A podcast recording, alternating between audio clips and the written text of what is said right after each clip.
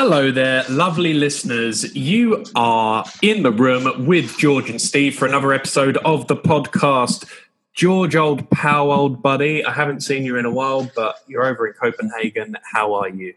The United States, the United Kingdom, Australia, Canada, Germany, St. Martin, Colombia, the Russian Federation. Sorry, mate. What, what are you doing? What are you doing there? Brazil, India, Mexico, France, Spain, Poland, Ireland, Sweden, Puerto Rico, Thailand, Israel, Dominican Republic, You're just listing countries now. the UAE, the Czech Republic, South Africa, Netherlands, Hungary, Vietnam, Malaysia, Romania, Lebanon, Denmark, Portugal, Singapore, Saudi Arabia, Indonesia, Italy, Japan. I could go on. Shall I go on? What am I doing, Steve?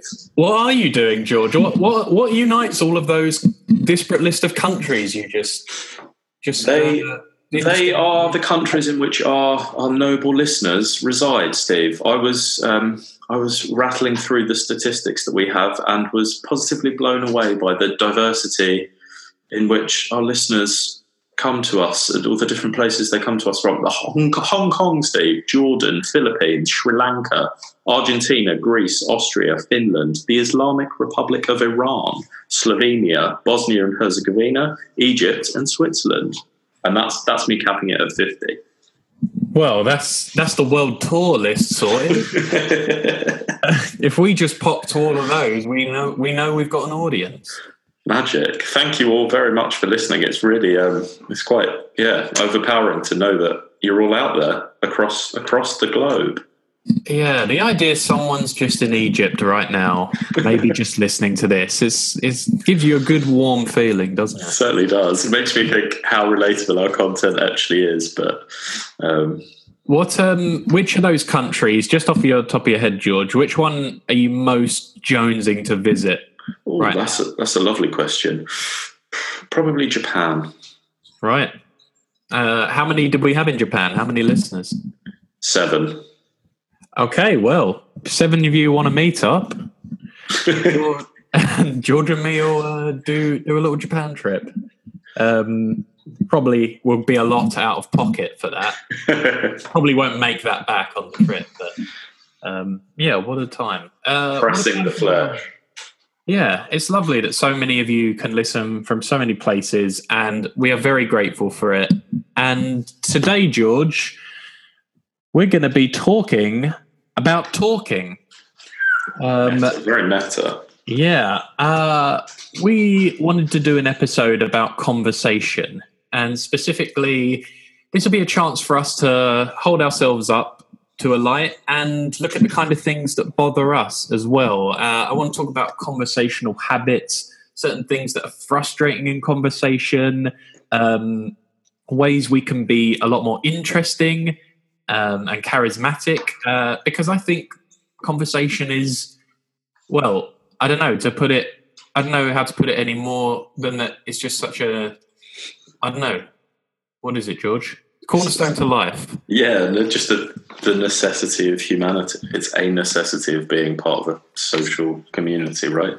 Yeah, and it's you know there's there's we're always looking at many different habits of things we actually do in our lives, but I think there's habits in what we say and how we approach certain situations, and I think particularly this thing of you know the let's let's start at the beginning. When you when you have let's say you're going on a date or you're meeting new people or you're at a party there's a kind of default our mind goes to.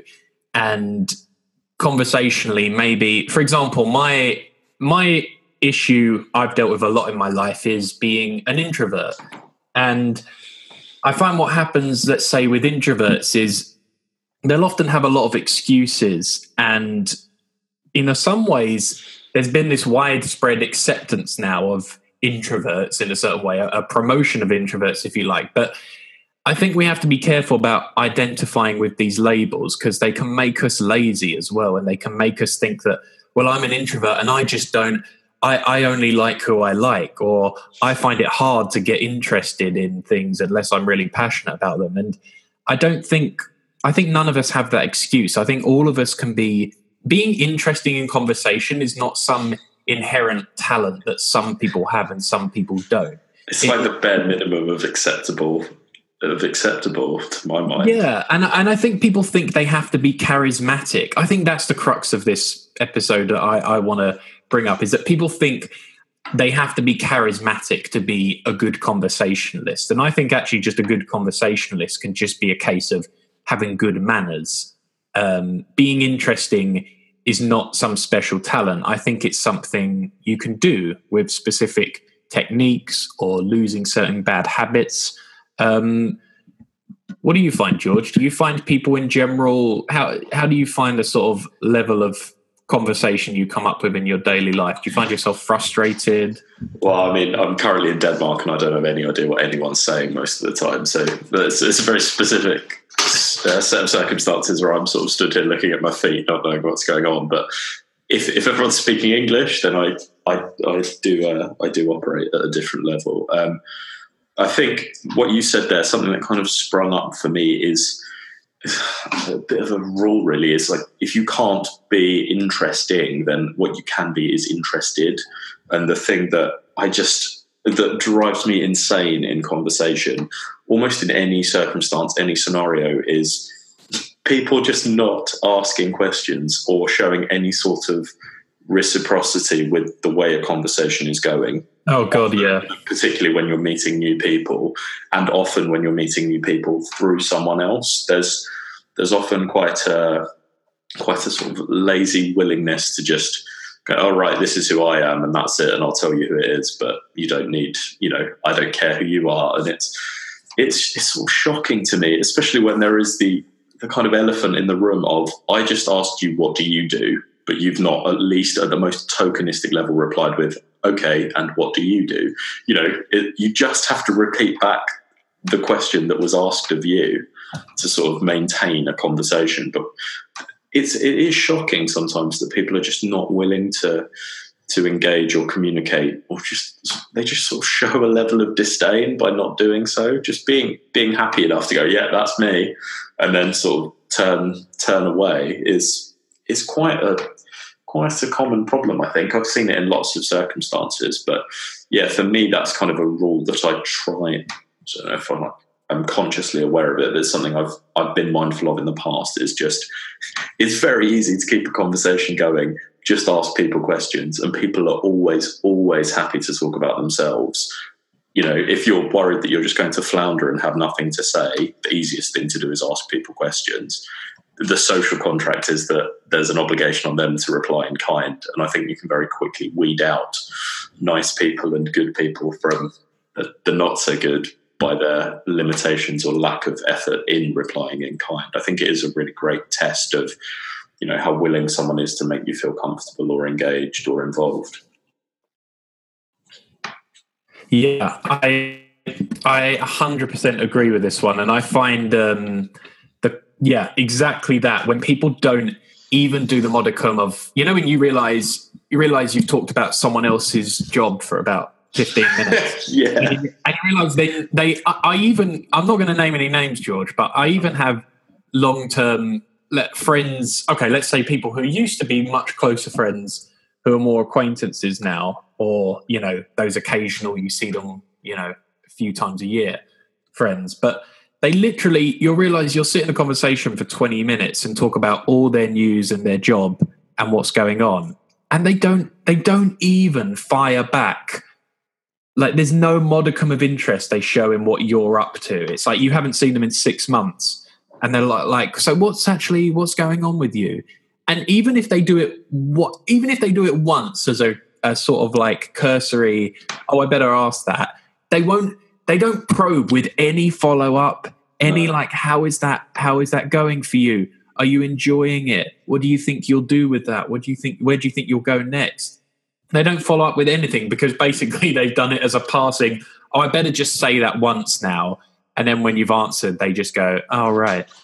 Well i mean it's it's super easy to ask questions but i think it can be difficult if you if you operate in a very specific world, right? Like you work in, I don't know, banking.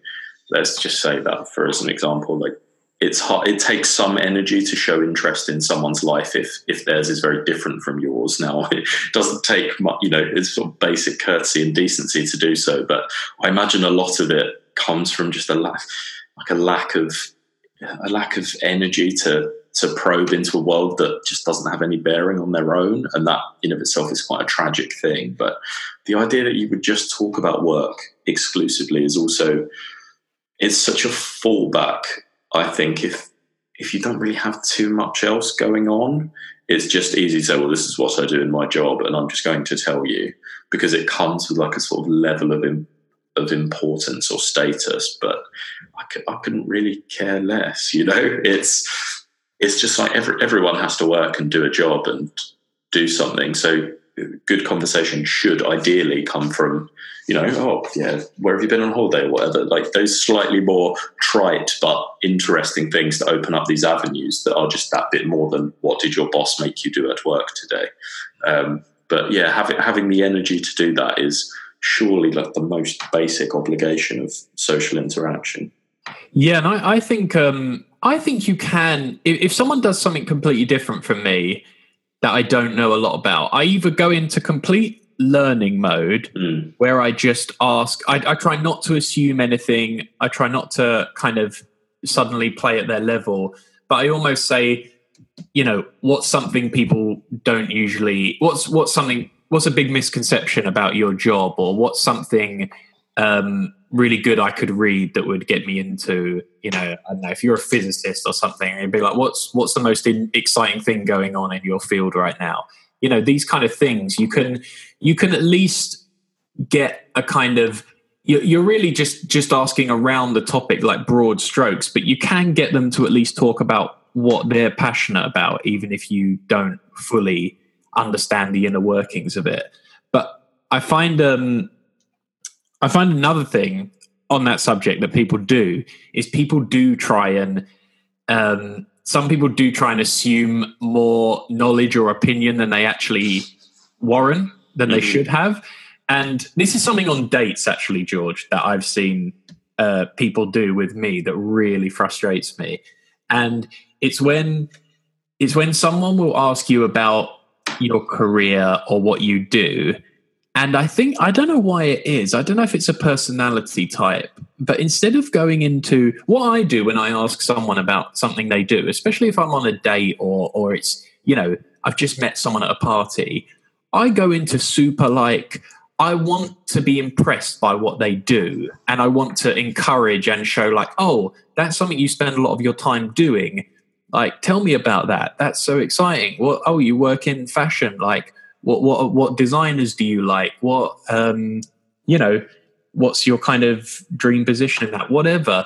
But I I, I and, and if they're say running their own business, I'll talk about what's really impressive about that and show like wow that that's incredible discipline or that's amazing you had that vision and went and did that independently but i notice other people will often try and almost almost debate you or compete with you in a way where they they go straight into sort of opinionated mode so for example with my my job obviously as part of my work um, writing i write dating advice and i'm part of a company where i help make products that are linked around dating and lifestyle advice.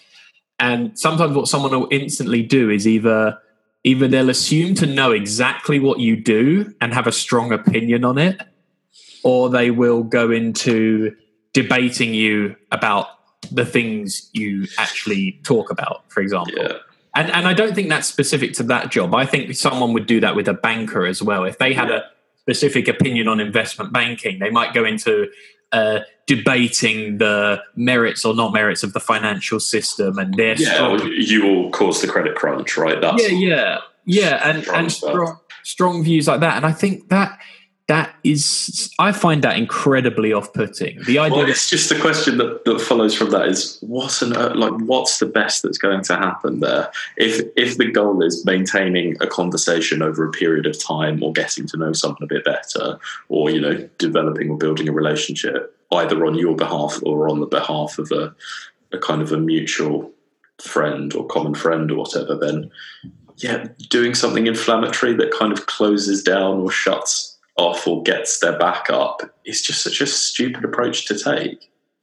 Yeah, and try. Yeah, it's either you're either raising their defense, and now they think I have to justify myself to you why I'm an investment banker and why it's okay, which is exhausting anyway, right? If you get some common opinion about your work and you think, oh, okay, this person's already put me on the back foot, but it's it's also like I think people are afraid to just show, like my I, someone I know who does this really well a friend of ours, like she's great at showing encouraging.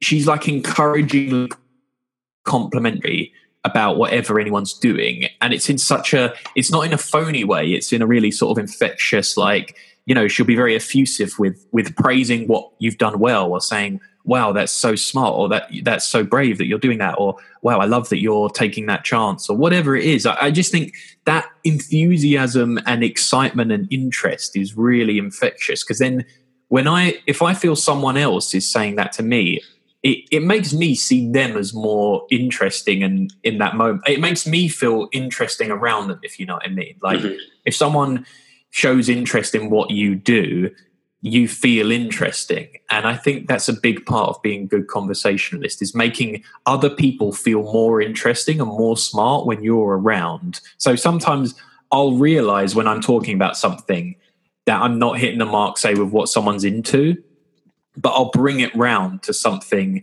I'll start probing them more and see what they're into.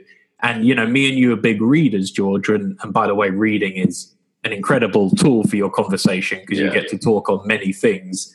Um, but I'll then realize, yo, you know what? They're talking about uh, movies a lot. So I'll bring it around to like, you know, or, or, let's say they're talking about something more esoteric. So if I think, oh, they're, t- they're, they're really into big data, they're a data analyst. I'll say, oh, have you, you know, there's this really good book I read on data analysis recently. Have you got that one? And if they don't, I'll be like, um, oh, I'll send you a recommendation. I'll send you that because it's really good. And, you know, talk about, or talk about one concept within that book about data analysis and ask what their opinion is on a, a trend in their field. So if you like, if you just even touch on something a tiny bit, just uh, don't offer your expertise on it, but almost ask their opinion on it. That's my rule. It's like if I spoke to a psychologist I would ask them about things in thinking fast and slow. I wouldn't start lecturing them. Yeah, of course. Yeah. Fast and slow. I go, what do you think of that idea of a loss aversion in thinking fast and slow? And, and ask about that. And it's it's then just like they're going to now be the expert. And yeah, I, I've noticed that happen a lot. I think if someone's got a fairly esoteric, I think you know if you're in the quite privileged position of, I guess, being around a lot of people that are doing a PhD, that kind of thing, you're often meeting people with a really esoteric interest. I don't at all share the depth of knowledge in any way with 99% of those people. But if you have some overlap with, oh, well, I read a book that touches on that subject, often people are just very flattered that you've got some sort of commonality in, in your interest and have showed some willing. And that, you know, sort of then inspires them to reply in kind. But just that yeah, either replying as an expert on something that you're not an expert on, or just showing zero interest whatsoever is just a complete recipe for disaster. Yeah, yeah, uh, totally. People want to be able to. Yeah, it's nice to be able to be a bit of the expert for a mo- even for like a few minutes in your field and um, educate someone. Uh, and I found, you know, I used to definitely have this tendency to not I didn't ever assume I knew everything, but it was more like I I would be dismissive of what other people could teach me about what they know, and and I realized that if you actually try harder and dig more, people have a field. Most people who are doing something in life have some kind of knowledge set that you might find quite interesting, and you'll find some nuggets there. You know, I, I've got parents friends who've worked in banking their whole life, and I've never actually. I realized like over the last couple of years is like I've never actually, you know, that guy's been like a top trader at one of the big banks in London for 30 years. And I've never asked him about, you know, just his views on certain things in the stock market and what his advice is and stuff. And and when I started asking them questions more, you could see them completely open up in a different way. And I've known these people since I was a kid. Mm. But you just realize like, you know, So, uh, and they, they don't even have to be that impressive. It could just be someone who has a job, but you've never actually probed into what they're doing. And yeah, it's like just with the art of questions about asking why someone does something a certain way, or you know, just get a little more detail. Ask for a little more detail, and and you'll find like, wow, I didn't know they knew all those all those things. Um, yeah, so I think that's one thing. Um, and just to turn to another thing, the the idea of disagreeing, George. What's your opinion on? Because I think there's a good way and a bad way to disagree in an early conversation.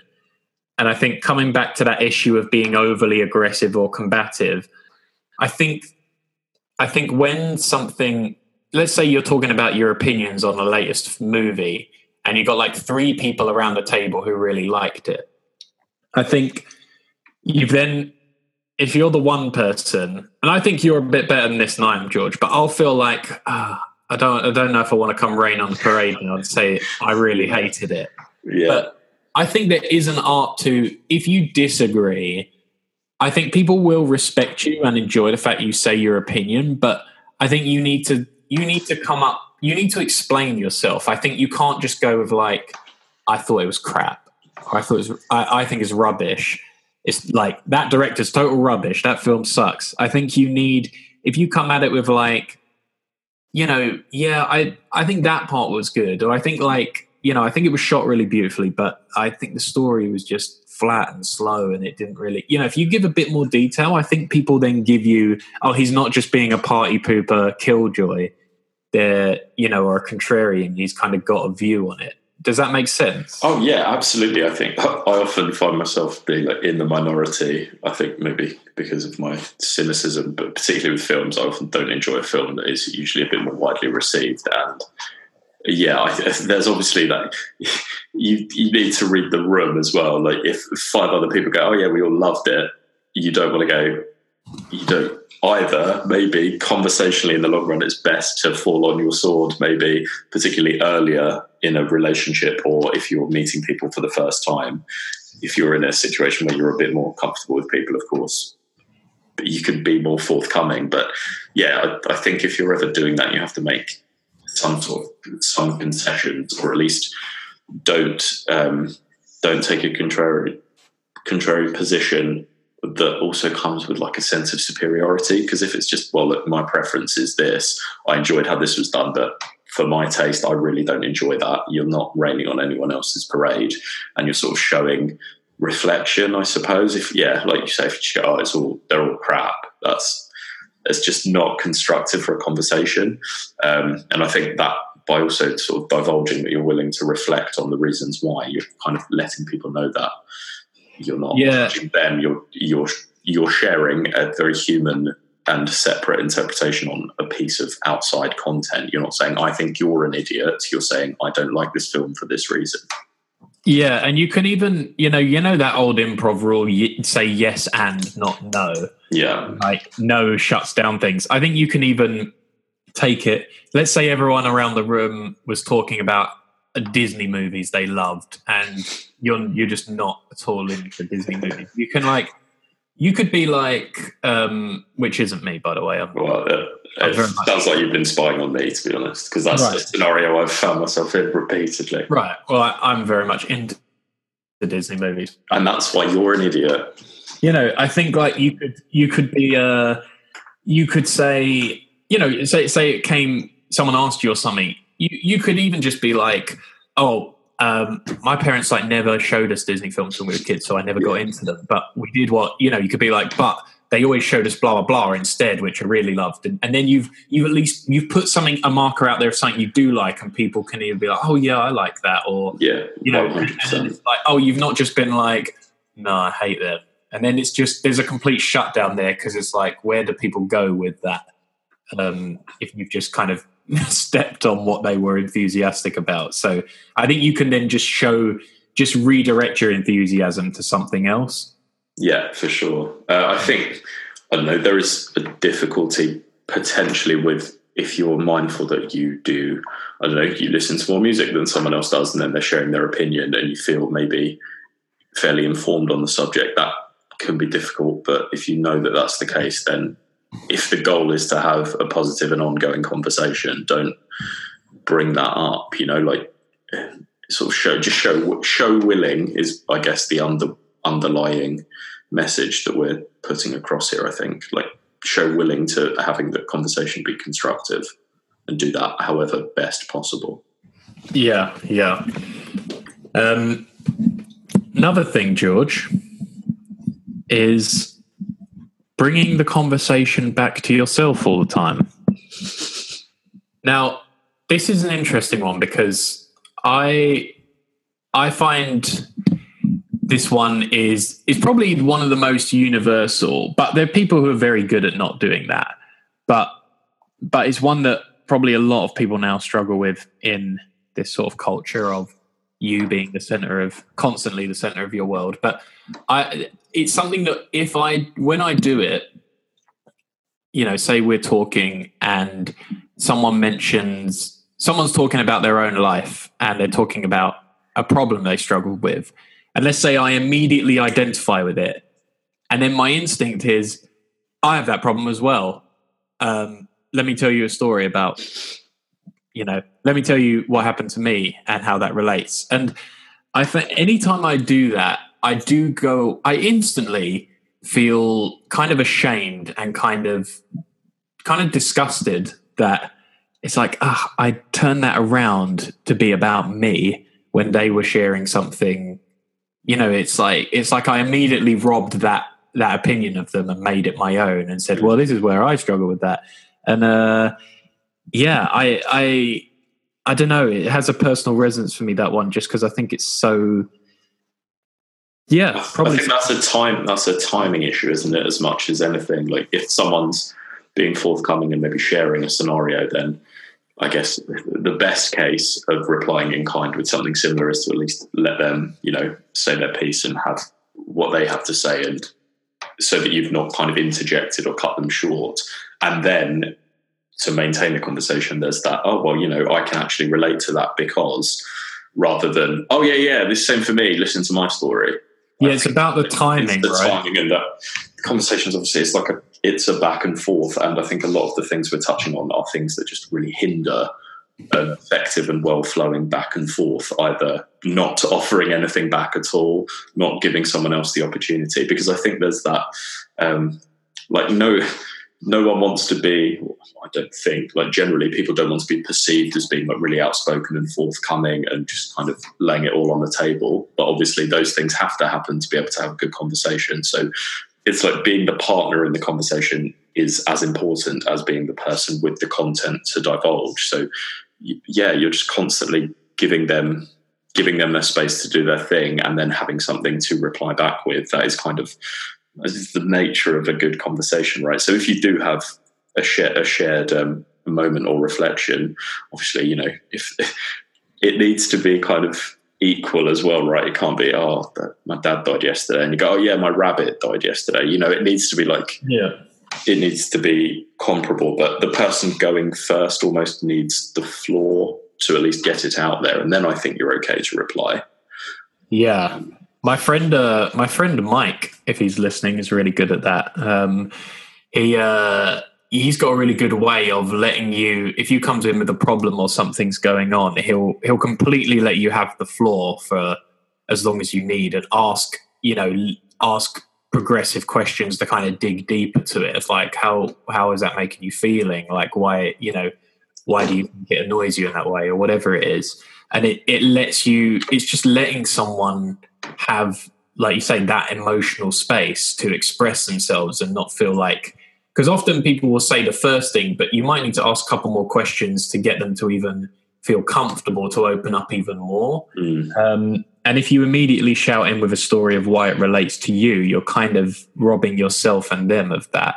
Yeah. And um, I think because I, I I come from a family of very opinionated people, and uh, we all kind of you know sometimes at the dinner table are all kind of like we very much like to like hold the floor and like say what our view is and we'll have these debates we get into debates really easily, easily that we enjoy but we get into them and and it's like everyone is sort of interrupting each other and finding their moment to say things. And I, I think that's probably where I've picked up that habit from at times is feeling that I need to now get my opinion in quickly.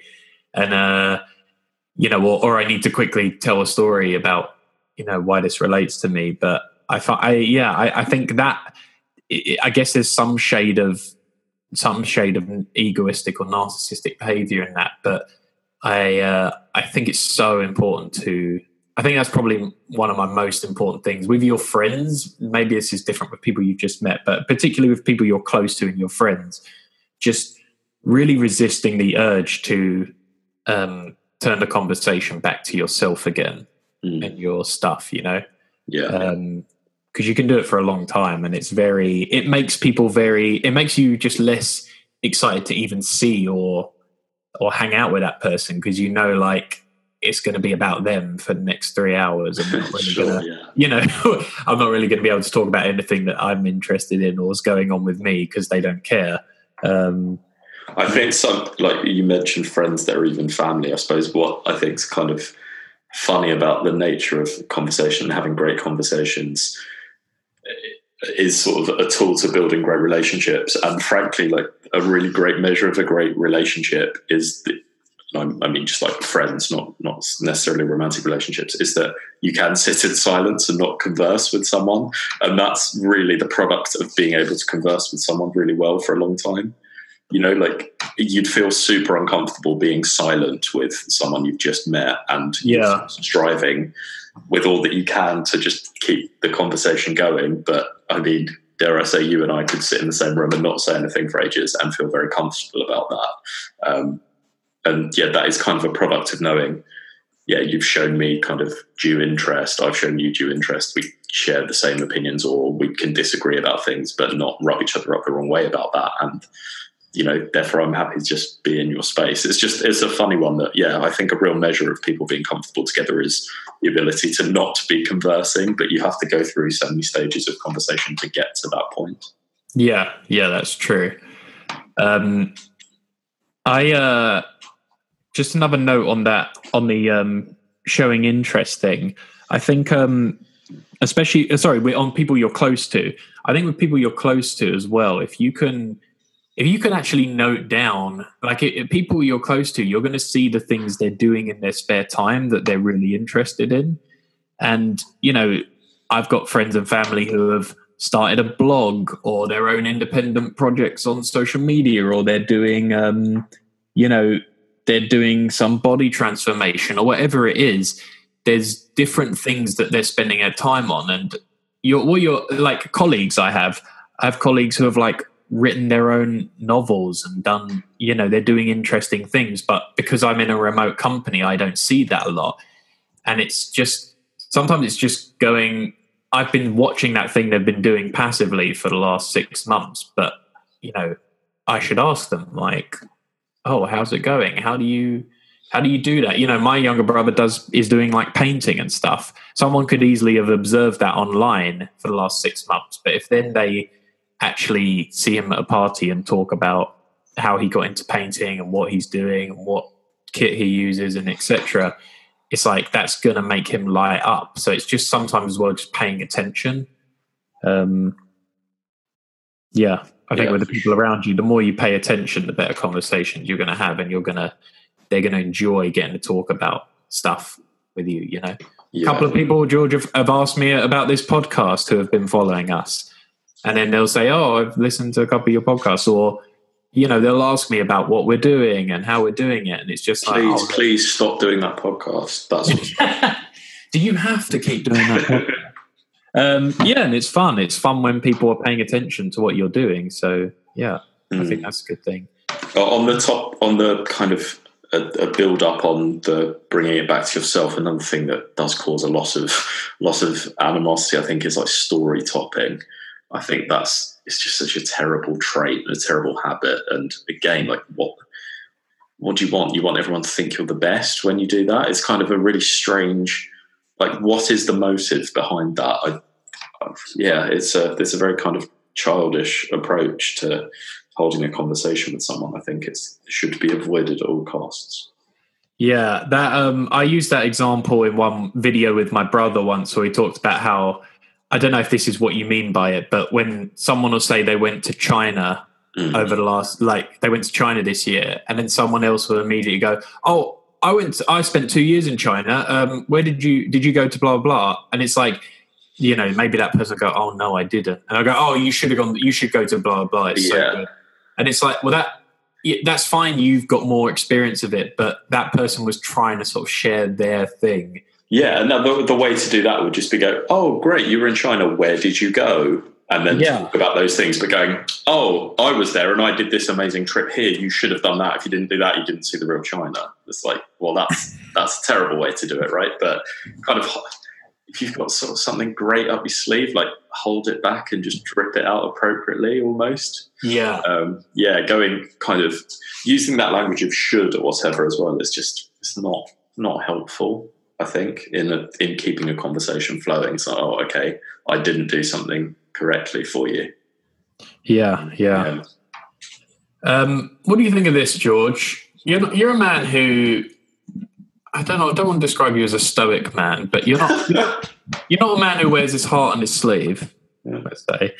What do you think about vulnerability as being part of good conversation? Do you think that has a place, like sharing, you know, sharing your vulnerabilities or your failures or struggles? Does that does that help you connect to people? Depends who you're trying. Depends who you're talking to, doesn't it? I suppose, like if you're in Starbucks, I don't think you want to hear it the guy making your coffee just more just because it's like well it sounds like you need some help but i'm not the person to give it to you um, yeah there's there's nothing wrong with that i think being very open and you have to judge this is the thing that sort of prefaces all of these interactions but a you need to pick the appropriate relationship and space for that conversation. But if someone's showing signs of being amenable to it and you feel comfortable talking to them then i don't see that as a problem.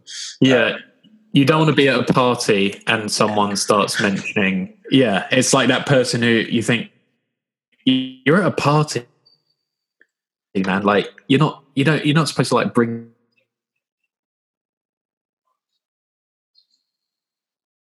all like difficulties and annoyances and uh, stresses. Yeah, um, there, there so is, is, there is a social code, right? And it's like read the room. Um, I, I, don't know something I've sort of noticed from my girlfriend when she meets up with her friends. It's like they are literally there to exchange emotional vulnerabilities with each other. That's their mo. Um, what kind of what kind of stuff? What to say? Like what their problems are, or to yeah, say just you know, oh, how's it going? Oh, you're having a hard time at work. Oh, tell me about that, and I'll be a shoulder for you to cry on, kind of thing. Like it's sort of offering that up, and it's not. I don't know. Maybe it's a gendered thing. I don't know. It's like I don't know what the the root cause is of that. But it's um, it's like that's the correct environment for it, right? Like one or two yeah. one or a small group of close friends being able to do that and giving each other the platform to do so. Whereas if you're yeah at a party or talking to the guy driving the Uber, it's maybe not you know it's like if he starts telling you about his bitter divorce and yeah it's like what? Where's it going to go? Whereas if you know you're with your best friend something construct you know if there's actually some sort of vulnerability that needs to be vulnerability that needs to be addressed but an issue that you need help with or if those people are kind of coming to you and like i know they're being earnest when they say oh is there anything up? Like how can i help? You know there's certain people who when they say that don't actually mean it. Um, so when you know that that is being expressed in a sincere way, then absolutely share, share, and share alike. Yeah, yeah, and um, that brings us to another interesting one, which is complaining. Um, you know, just negativity in general. I think it's you know, I, I, don't I don't think you have to be like the positivity police or everyone has to be positive, but I think as I more and more nowadays, I, I find myself um, and I'm not talking about scenarios with your friends where you're talking about your problems. That's completely mm-hmm. different. But when it's people who you don't know very well who go to a negative place quickly, or a or a, or a complaining, or a or like cynicism, just even like just just unwarranted cynicism.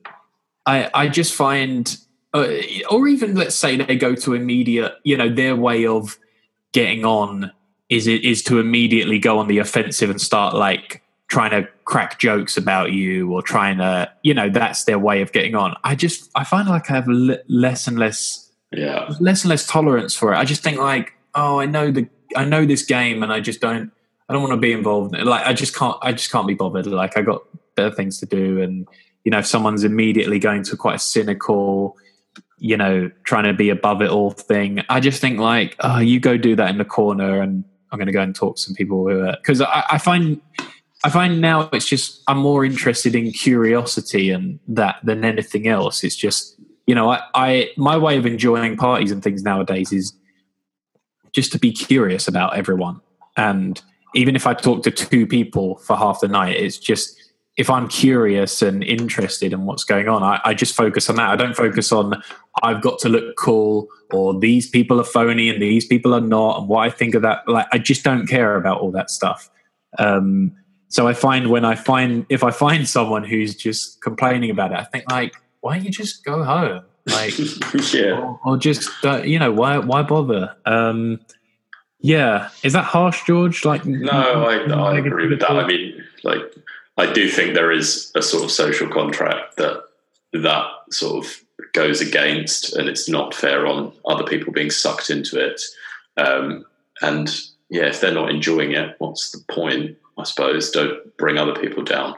Um, I don't. I don't think that's harsh. I think again, there's a time and a place for it. But if someone sort of, yeah, it's. I think a lot of the things we're talking about when you're meeting people for the first or for the first few times and talking then and kind of building up that initial rapport, and it's just not constructive, is it? Like if it's all about just sort of learning a bit about each other and just keeping a positive conversation going for a while, then sort of relentless sort of being a relentless downer isn't going to help. I think the other one that sort of fits into that category often at parties is like being like really like blokey and you know just like ooh, grab like yeah, yeah. Grab, grab, someone by the balls like oi, oi and all this sort of stuff. It's like oh, oh that just makes people really uncomfortable. Um, yeah, I find that exhausting. Needing to sort of assert assert your sort of yourself to other people. It's like I just don't care. But like, yeah, it's not. An, I don't think.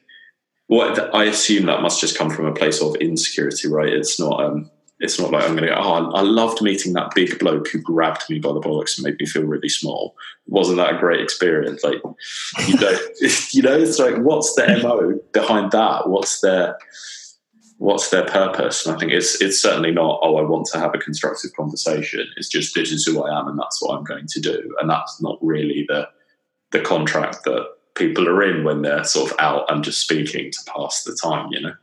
Yeah, just the whole like when you get to a certain age as well, just the sort of trying to trying to be the biggest player in the room or the show off or like the yeah. you know trying to win against other people it's just yeah. it's extreme it's like how are you still doing this it's kind of terrible now but I, well i don't think it's terrible i think it's sort of a great justice but i like i am starting to just in that sort of very passive british way just slightly calling people out on that kind of stuff now with a maybe just a slightly yeah slightly that would be a slightly cynical just sort of comment or oh oh, good kind of mention, or um, you know, especially particularly with the not being asked questions. I think that's something that more and more I'm kind of I want to flag up that like you've not done any anything to make this easier. So thanks for that.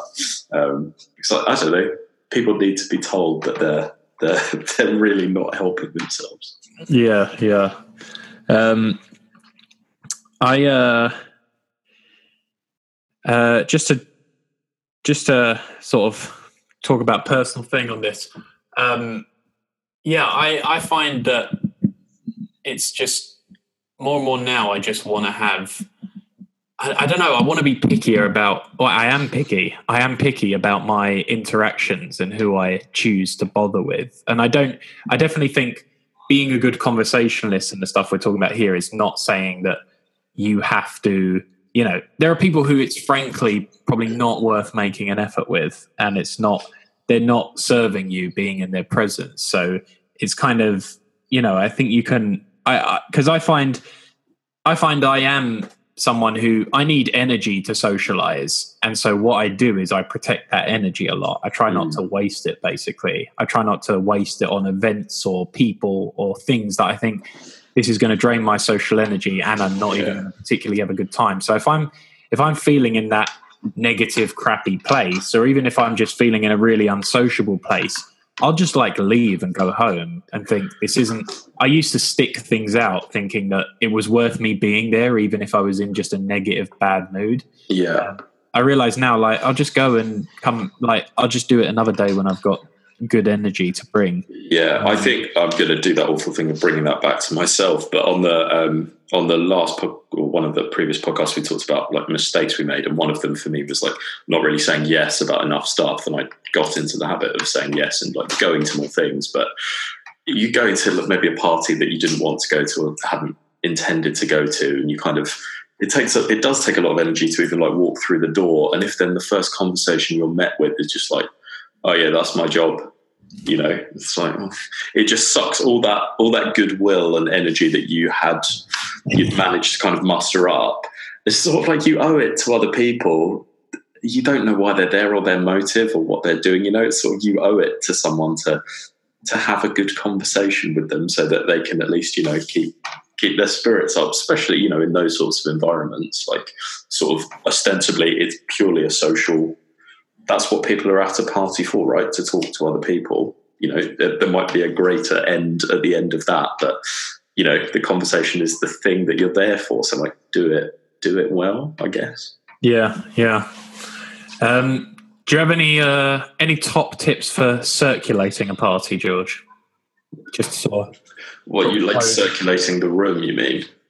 If you, you if you if you're in a conversation, it's going it's going pretty good, but now you're ready to sort of move to another person. How do you?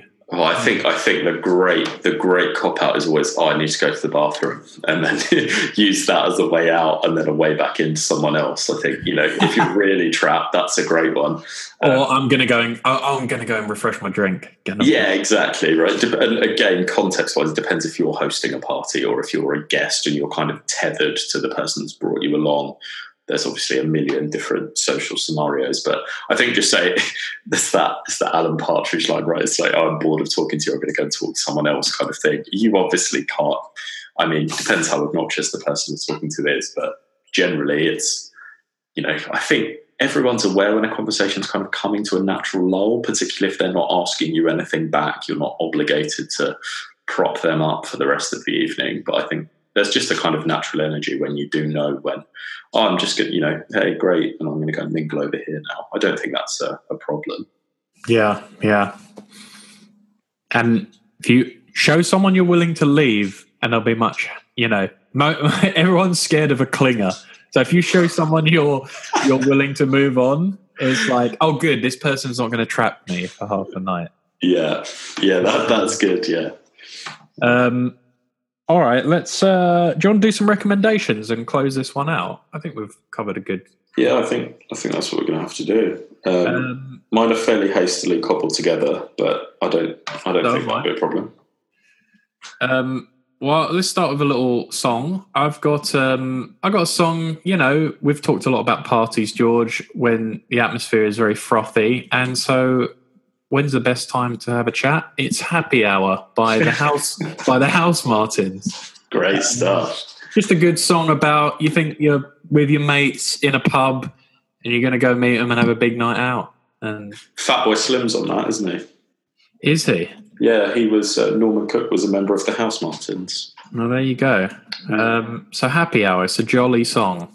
Lovely. My uh, my song's also a kind of jolly, jangly, slightly lo-fi song by a kind of contemporary American indie band called Real Estate. The song is called "Talking Backwards" and it's about miscommunication. Hmm. Talking backwards.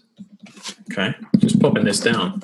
Um, uh, lovely uh, movie, George. I got a movie that's all about two people having conversation about life and love and their views on the world it is Richard Linklater's Before Sunrise, uh, which is Ethan Hawke and I can't remember the female actor's name. Um, but they're basically just walking along, having a chat, getting to know each other, and falling in love. Is it Julie? I've not seen them. Is it Julie Delpy? trilogy. Um, my Google is going slow, Yeah, so I can't. Julie Yes, it Delpy. is. It's yeah. Julie. Delpy. Is that the Um, one you said? Is that the first of the trilogy? Sorry. That's the first of the trilogy, yeah. Yeah. Um, and uh, just two characters talking, pretty much. So, Is it just them the whole way through? uh, pretty much. It's just like a day together.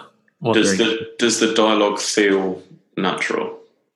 Well, I have to watch it again because I watched it years ago and I can't Okay. remember much. But yes, it's mostly like it's minimalistic plot and kind of quite naturalistic, uh, naturalistic style as Richard Linklater does.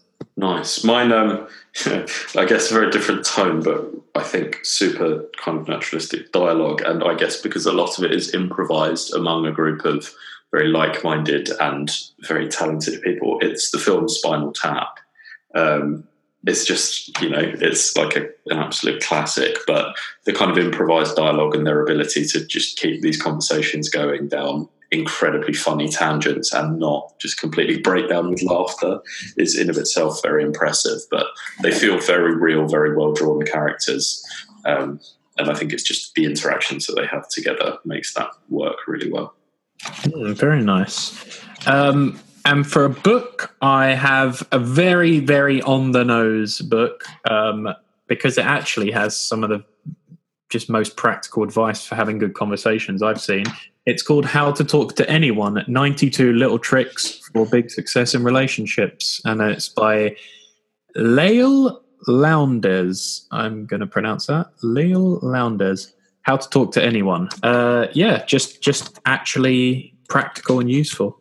So. Great stuff. I mean, my book choice is the least on the nose as it can be, really. Um, it's a novel called True History of the Kelly Gang by Peter Carey. It won the Booker Prize in 2000, 2001, around then.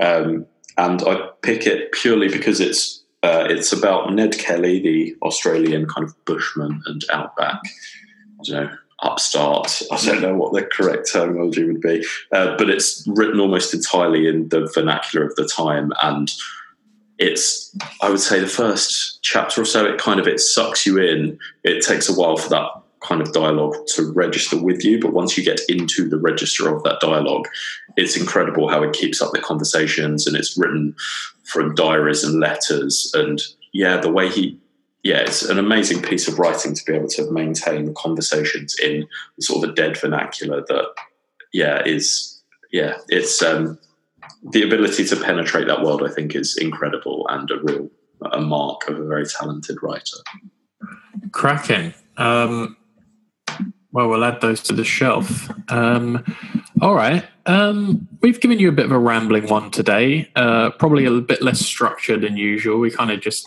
just uh, skipped and flowed, as it were. Um, but uh, thank you for joining us. Uh, is there anything you want to say before we leave, George? No oh you said oh there is something actually steve you said i'm going to add them to the shelf what shelf are you referring to Well, George, upon one of our listeners' uh, listeners' requests, made a Goodreads shelf of all the books we've mentioned on the show so far. Um, where can we share that, George? Can I, share, Uh, can I share that on my Twitter? We it's basically a nice summation of all the books we've been recommending. yeah pop it on the twitter. I think we could pop it pop the link on the soundcloud page as well. Yeah, we'll put the link on the SoundCloud page, and uh, if you follow me at Stephen H. Hussey on Twitter, I will also put the link uh, in a Just- tweet. just proof really of the the incredible lengths we'll go for just the single whim of a single listener. Absolutely. please Uh, please continue. Please continue to take advantage of that yeah, I mean, all our fans in Japan, Egypt, Malaysia, please keep tuning in. Um, and uh, yeah, thank you for joining us. cheers guys Bye bye.